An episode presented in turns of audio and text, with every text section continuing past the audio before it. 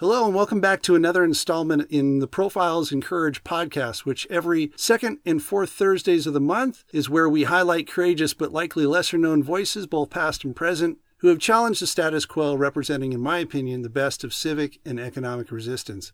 In this podcast, I'm honored to introduce to you Emily Stone. So, Emily, welcome to Profiles in Courage. Oh, thank you.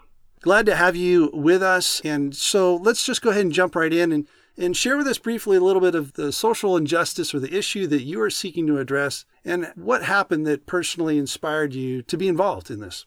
So, we're kind of following along with the National March for Our Lives movement, and we're looking to pressure lawmakers into taking action against the sadly very common gun violence and mass shootings we've seen in the recent years. And then personally, I'm just tired of seeing the same headlines that people soon forget about and there's no action really being taken. You know, we're looking for more than thoughts and prayers. Well, tell us a little bit about March for Our Lives Sacramento and your role in that event. So, if there's any place to really make a scene to lawmakers, the state capitol would definitely come to mind. That's why I chose it as our location. So, I started the March for Our Lives Sacramento page on Facebook, and since then, I have become the lead organizer for our local march and then I've also become the deputy organizer for all of the marches in the Northern California region. Great. How many marches are currently planned for Northern California?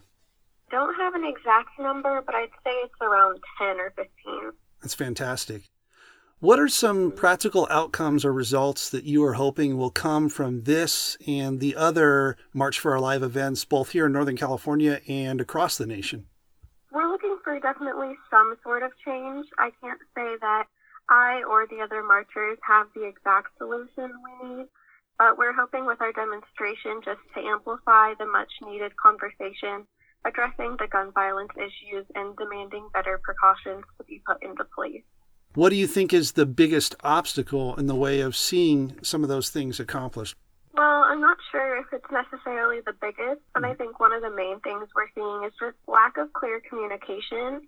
You know, we've got the left extremes and the people on the right extremes, and then most of us are really in the middle. So when you have that and no one's really talking about realistic possibilities, you know, we're not really seeing the action we need.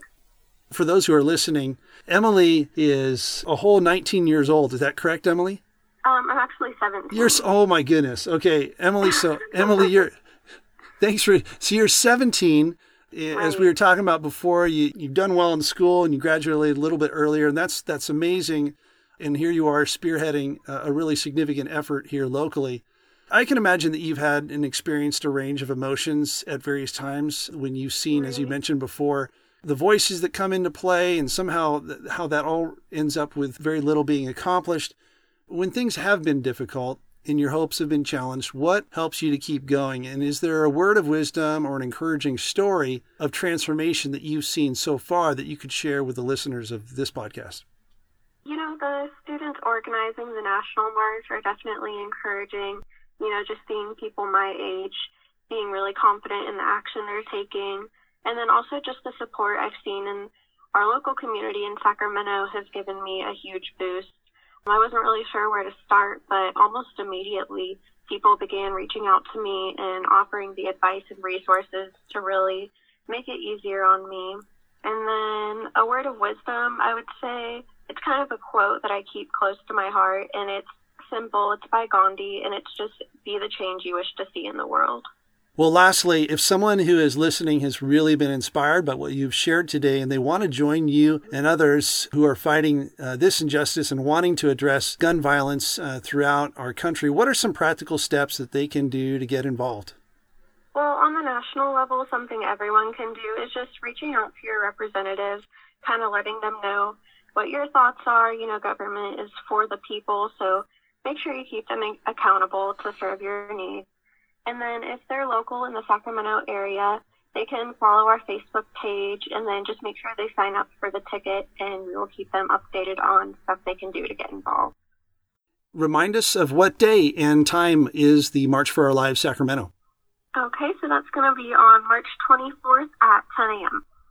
That's great. And I will make sure that underneath uh, where this podcast is on the website will be links that will be helpful in helping you stay connected And so, Emily, I just want to say, as, as somebody who's a, I've spun around the globe a few more years at 43, I know that uh, a lot of folks of my generation and even older generations that uh, we're so inspired and encouraged ourselves and believing that the future is bright because of the leadership and the voice that you all are finding and articulating in really profound ways. So I just wanted to say thank you to you and all the rest of the youth who are involved in this, both the March for Our Lives in Sacramento as well as across the country. So thanks for being on the podcast. Really appreciate it.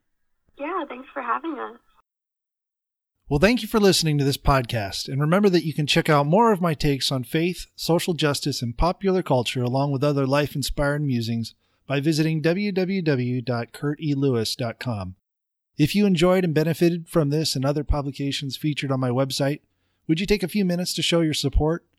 First, you can share it with your friends via social media, text message, email, word of mouth, pigeon bird, cave art, whichever you prefer.